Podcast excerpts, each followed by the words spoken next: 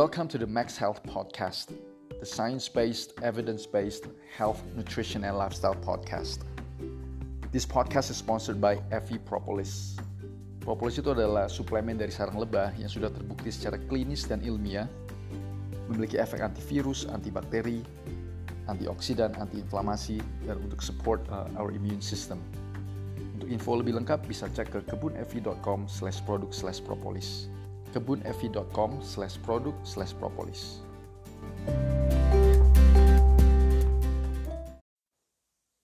I'm your host, Felix Henry PhD. So a bit about myself.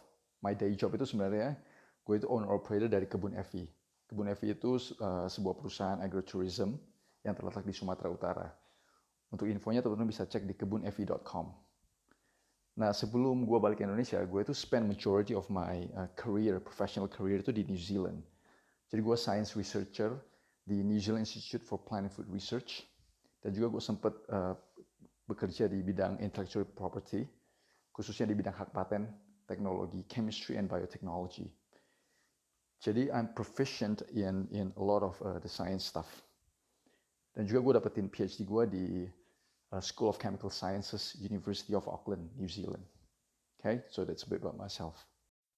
Disclaimer, I'm not a medical doctor, jadi semua informasi yang gue share ini hanya bertujuan untuk educational purposes. Nah, kenapa gue mau mulai podcast ini? Karena gue ngeliat kita di Indonesia itu sering terekspos dengan hoax, dengan informasi-informasi yang gak jelas, yang kata si A, kata si B, kata si C. Jadi di sini gue bakal share informasi-informasi berdasarkan scientific research. And hopefully dengan scientific research ini teman-teman bisa bisa maximize your health, hence the name Max Health Podcast. Bisa maximize your health, take the information, take it to your healthcare providers, discuss with them, and always follow their advice. Nah di episode pertama ini gue mau ngebahas tentang yang namanya itu metabolic syndrome. Nah uh, ini gue juga sama collaborator gue udah publish satu paper namanya itu Propolis, judul judul papernya itu Propolis in uh, Metabolic Syndrome and its Chronic Diseases. Ini baru kita publish di jurnal yang namanya Antioxidants tahun 2021. Nah sebenarnya paper ini uh, eh, gue ngebahas tentang uh, kegunaan propolis itu di metabolic syndrome. Tapi sebenarnya tujuan sebenarnya itu gue mau raise awareness tentang uh, keberadaan metabolic syndrome ini loh. Apa itu metabolic syndrome? Karena banyak di orang Indonesia itu belum tahu apa itu metabolic syndrome. Nah, kalau kita punya metabolic syndrome, itu semua resiko kita kena chronic diseases kayak diabetes, jantung, gagal ginjal, gagal hati, Alzheimer's disease, dementia, maksudnya uh, jadi kita jadi pikun waktu kita tua, terus kanker, beberapa resiko kanker kayak uh, kanker uh, usus, colorectal cancer, itu naik jauh sekali kalau kita punya metabolic syndrome. Oke, okay? Jadi apa itu metabolic syndrome? Ciri-cirinya itu very specific.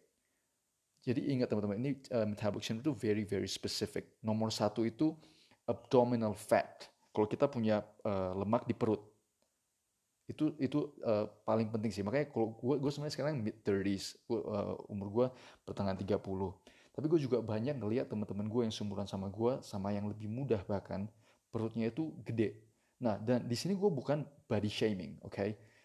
Uh, di podcast podcast ini gue tidak bermaksud sama sekali untuk menyerang yang kayak begitu kayak begitu. Tapi gue cuma mencoba raise awareness supaya teman-teman itu bisa maximize your health until you get old until you until sampai sampai kita meninggal lah hopefully uh, kita punya health itu bisa di maximize oke okay?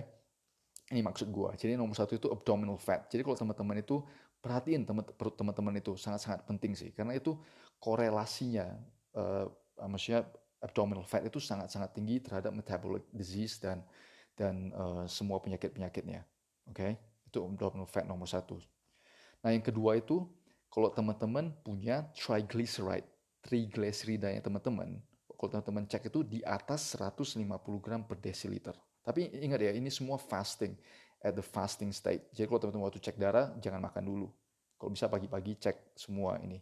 Triglyceride teman-teman itu di atas 150 mg per desiliter. Nah ini uh, kalau teman-teman mau bisa di uh, kan banyak tuh uh, lab-lab yang kasih uh, hasil itu berbeda-beda, unitnya itu berbeda. Ingat unit itu sangat-sangat penting waktu baca hasil lab, oke? Okay? always find out what is your unit di belakang angka-angka itu. Nah ini gue kasih 150 gram, 150 mg per desiliter. Jadi itu bisa di convert. Coba cari di Google, oke? Okay? Nah ciri-ciri yang ketiga itu HDL kita itu rendah.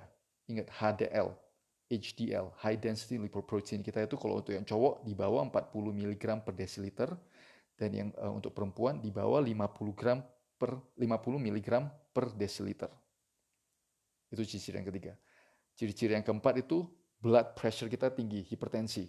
Itu kalau di atas, di resting state-nya kita itu di atas 130 per 85. Ingat, blood pressure kita itu naik 130 per 85. Nah, ciri-ciri yang kelima, blood glucose kita itu di 100 mg per desiliter. Jadi ingat, lima ciri-ciri itu. Nah, ini uh, banyak uh, yang banyak paper yang sebutin kalau kita punya kalau nggak salah dua atau tiga dari ciri-ciri ini. Tapi bagi gua, kalau kita punya satu aja dari lima ciri-ciri ini, kita udah leaning towards having metabolic syndrome. Jadi sebisa mungkin, sebisa mungkin kita jangan sampai ada lima kriteria ini. Oke? Okay? Nah di episode ini gue mau ngebahas yang pertama tentang uh, abdominal fat gimana lemak di perut itu sangat sangat sangat sangat berkorelasi terhadap uh, metabolic syndrome dan juga berkorelasi terhadap semua penyakit-penyakit kronis itu. Oke. Okay. I think uh, maksudnya sedikit digress. Gua rasa teman-teman juga uh, orang-orang di sekeliling teman-teman, teman-teman juga ada yang ngelihat saudara-saudara teman-teman yang pasti yang udah mengalami kayak gini. Maksudnya my personal experience aja ya. Uh, contohnya um, akong gua sih. Uh, berarti uh, siapa? Uh, bapak punya bapak, oke? Okay? Papa gua punya bapak. Itu meninggal in a miserable state, in a miserable miserable state. Jadi itu sebenarnya meninggal karena jantungnya gagal. Tapi sebelum-sebelumnya itu dia udah ya diabetes semualah, diabetes ya, ginjalnya gagal, hatinya udah mulai bermasalah, Uh, dan 10 sampai 15 tahun terakhir hidup dia itu sangat-sangat miserable. Kakinya itu arthritic, chronic inflammation dan oh, oh man sangat-sangat menderita sih. Jadi bagi gue itu gue coba raise awareness ini supaya jangan sampai kita itu mengalami hal yang kayak begitu. Terus uh, ibu dari uh, ibunya uh, gue meninggal karena yaitu akhirnya gagal jantung juga tapi ya ini uh, dia udah kena diabetes in a very early uh, stage. Maksudnya umur-umur kayaknya umur 50-an, 40-an, 50-an sih udah kena diabetes. Akhirnya dia kena stroke. Kena stroke, uh, akhirnya dia kena Alzheimer's, uh, Alzheimer's disease dementia. Otaknya itu mengecil. Itu in the last uh, two years of her life itu udah bedridden. Udah gak kenal orang, uh, gak bisa ngapa-ngapain, di tidur, maksudnya oh man, very very uh, sad stage. Terus uh, papa dari mamanya gue juga meninggal karena sakit jantung. Terus omnya gue meninggal kena sakit sakit jantung karena umur umur umur 45 kalau nggak salah. And and a lot of my cousins, uh, my my uncles itu udah diabetes or pre-diabetes. Oke. Okay? So di sini gue coba raise awareness tentang tentang keberadaan uh, metabolic syndrome. Nah, yang pertama itu visceral fat. Okay? abdominal fat Nah ini ini a strong, strong, strong correlation untuk cardiometabolic risk. Jadi gue mau ngebahas satu paper dulu yang pertama. Ini judulnya itu Visceral Adiposity Index, a reliable indicator of visceral fat function associated with cardiometabolic risk. Itu ditulis oleh Marco C. Amatud, MD, um, dengan kolega. Itu dipublish di Diabetes Care, volume 33, tahun 2010. So you can just have a look at it, okay? itu gimana uh, gimana kalau kita punya lemak di perut itu HDL kita itu turun. Oke, okay? kita high triglyceride kita tinggi, HDL kita turun. Oke, okay? dan juga banyak semua lah, semua itu cerebrovascular uh, disease correlation dengan uh, insulin sensitivity, insulin kita naik, gula darah kita naik, semua itu berdasarkan korelasi tinggi dengan uh, lemak di perut. Oke. Okay? Terus gue mau juga lanjut, kali ini kan tentang uh, kita masih dalam masa pandemic. Ini juga salah satu uh, research paper yang bagus tentang tentang uh, visceral fat, uh, tentang lemak di perut. Oke, okay? ini judulnya Visceral Fat shows the strongest association with the need of intensive care in patients with COVID-19. Gue ulangin ya, visceral fat shows the strongest association with the need of intensive care in patients with COVID-19. Ini dipublish oleh Watanabe et al. Ini dipublish di Metabolism Clinical and Experimental uh, volume 111 tahun 2020. Just Google it, okay? Gue ulangin dengan Watanabe et al. tahun 2020 uh, di jurnal yang namanya Metabolism Clinical and Experimental. Itu mereka ngelihat gimana korelasi yang sangat sangat sangat sangat strong, sangat sangat kuat antara orang yang punya lemak di perut besar dengan uh, kalau dia kena COVID uh, keperluan masuk ke intensive care unit, masuk ke ICU. It's a strong association, oke? Okay? Jadi teman-teman perhatiin kalau uh, lemak di perut itu gimana. Jadi gue, gue sebenarnya paling gampang sih. Kalau gue mandi, kan naked, gue ngelihat ke kaca aja sih. Gue lemesin pundak, lemesin pundak, gue santai aja, gue ngelihat perut gue pagi-pagi. Kalau perut gue itu udah lebih uh, maju daripada my chest, maksudnya kalau gue kan, kalau kita gue kan cowok, jadi harus agak sedikit itu. Nah, jadi kan uh, ya yeah, going back to uh, the abdominal fat, maybe it will be different with uh, with uh, you. With, untuk yang perempuan mungkin agak sedikit berbeda, but remember kita lemesin and we'll see, we'll just look at the uh, abdominal fat. Jangan sampai kita punya lemak, oke? Okay? gak usah sampai six pack sih. Maksudnya in my opinion itu six pack itu oh man it's very very difficult to uh, to to obtain ya. tapi man, gua kita nggak perlu sampai six pack tapi yang penting perut kita itu nggak gede. Oke, okay? that's that's not uh, that's very very uh, important. Nah, dan sekarang uh, gue ngelihat kan banyak yang kita uh, mungkin informasi-informasi tentang nutrition and and uh, anthropometric index itu udah uh, maksudnya udah lumayan orang tahu dan juga kadang kita ngelihat itu body mass index ya kan, BMI. Nah, for me, kita harus tahu bahwa kalau bagi gue sih sebenarnya body mass index itu uh, itu bukan uh, representatif untuk kita orang Asia, apalagi kita orang Indonesia. Karena kita kita harus tahu body mass index itu didevelop untuk Caucasians, untuk orang kulit putih. Yang notabene mereka itu uh, frame-nya lebih gede. Oke, okay? frame mereka itu lebih besar. Dan kita kita frame orang Asia itu lebih kecil. Dan body mass index itu sama sekali tidak akurat. I repeat, body mass index itu tidak akurat untuk ngejudge bahwa kita itu overweight atau enggak di untuk orang Asia. Nah ini ada satu paper yang luar biasa bagus, yang sangat-sangat relevan untuk kita orang Indonesia. Dan ini baru dipublish di tahun 2021. Okay, which just recently freshly published and I love this study. Ini judulnya, and I'll explain why I love this study. Okay, ini judulnya Obesity and Visceral Fat in Indonesia an Unseen Epidemic, a study using IDXA and surrogate anthropometric measures. Dan ini baru dipublish, uh, ini dipublish di jurnal yang namanya Obesity Research and Clinical Practice. Ini dipublish oleh Mark Smith, Dr. Mark Smith, Dr. Erwin Kristianto, dan uh, Dr. Jonathan Steiner. Nah ini Dr. Erwin Kristianto itu di, dari uh, Eka Hospital Pekanbaru. So that's why I love this study dan ini sangat-sangat relevan untuk kita orang Indonesia. Nah ini jadi mereka ngelihat, uh, mereka ngelihat, mereka ngukur gimana body mass index dengan visceral adipose tissue mass dengan apa? Dengan uh, mereka mau cari korelasi apakah body mass index di orang Indonesia itu berkorelasi dengan uh, jumlah lemak di perut. Karena jumlah lemak di perut itu yang sangat-sangat menentukan apakah kita itu bisa kena metabolic syndrome atau enggak. Remember people, bukan body mass index tapi lemak di perut, oke? Okay? Nah, jadi mereka mau ngelihat apakah dengan data BMI bisa ada korelasi dengan uh, dengan lemak di perut. Jawabannya totally no. And oke, okay, ini ini ini it's, a, it's an excellent study. Jadi ini mereka ngelihat di 2.623 orang Indonesia yang dibagi 1.471 laki-laki dengan 1.152 perempuan. Dan mereka juga ngelihat ini uh, dari sisi ethnicity.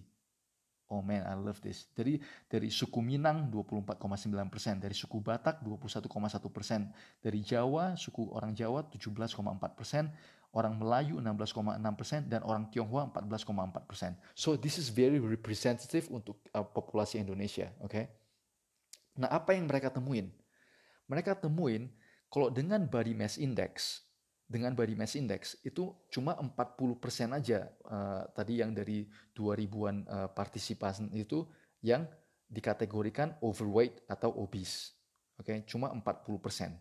Tapi dengan body fat dengan uh, visceral adipose tissue itu 91%. Can you imagine? Jadi mereka ngukur dengan dengan body fat uh, body fat mereka juga ngukur dengan uh, eh, BMI. Jadi BMI itu bilang orang Indonesia itu cuma 40% aja yang dari sampel itu yang overweight atau obese. Tapi begitu mereka melihat lebih dalam lagi dengan pengukuran uh, visceral adipose tissue dengan dengan apa lemak di perut dan juga komposisi lemak di badan, itu 91% masyarakat kita itu overweight. Can you imagine? Oh man, ini makanya makanya I love this paper karena ini sangat-sangat relevan dan sangat-sangat apa untuk kita orang Indonesia ini. Oke, okay? check it out people. Obesity and visceral fat in Indonesia, an unseen epidemic. A study using IDXA and surrogate anthropometric measures. Itu di Obesity Research and Clinical Practice. Uh, volume 15 tahun 2021, page 26 sampai 32. Check it out people. Ini sangat-sangat relevant. Nah, itulah makanya kenapa gue bilang uh, adipose uh, apa lemak di perut itu sangat-sangat uh, penting daripada body mass index. Buang aja itu body mass index. It's not relevant for us. Oke. Okay? Nah, kita lanjut apa yang bisa kita perbuat untuk menurunkan uh, risiko kita kena metabolic syndrome. Yang step yang paling gampang itu adalah bagi gue itu sebenarnya cut off all the ultra processed and processed foods. Apa itu ultra processed and processed foods? Nah ini kenapa kenapa ultra kenapa kenapa bagi gue yang paling gampang itu sebenarnya untuk cut off itu dulu sebelum kita berlanjut ke step-step selanjutnya. Ini gue ada ada dua paper yang gue mau tunjukin teman-teman. Judulnya itu Dietary Share of Ultra Processed Foods and Metabolic Syndrome in the U.S. Population. Itu oleh Dr. Steele et al. Dipublish di Preventive Medicine volume 125 tahun 2019. Dan juga ada satu lagi ini uh, a massive, massive uh, review paper. Ultra processed foods and chronic non communicable diseases, a systematic review and meta analysis of 43 observational studies. Go repeat ultra processed food and chronic non communicable diseases, a systematic review and meta analysis of 43 observational studies. Jadi di sini mereka ngeliat korelasi yang sangat-sangat kuat dengan konsumsi, dengan tingginya konsumsi ultra processed dan processed foods itu dengan korelasi metabolic syndrome. Nah, apa itu ultra processed foods? Itu kalau teman-teman ngelihat paket di produk-produk apa kayak packaging ada biskuit lah, snacks lah, whatever. Those are ultra processed foods. Oke, okay? terutama yang tinggi dengan tepung, tinggi dengan gula. Oh man, begitu lu buka di begitu kita ngelihat di belakangnya, kalau tiba-tiba kita baca semua ingredients kita gak ngerti, that's the time when we have to stop eating it. Oke, okay? itu step yang paling gampang. Jadi teman-teman just cut off all the junk cut off all the junk and it will I mean it will save you pretty much. Karena udah banyak sekali study a huge body of evidence research tunjukin semua itu berawal dari ultra processed foods. Jadi itu step yang paling gampang untuk kita cut. Oke okay? semoga podcast ini bermanfaat and I'll see you on the next podcast. This is Max Health Podcast by Felix Zulhenry PhD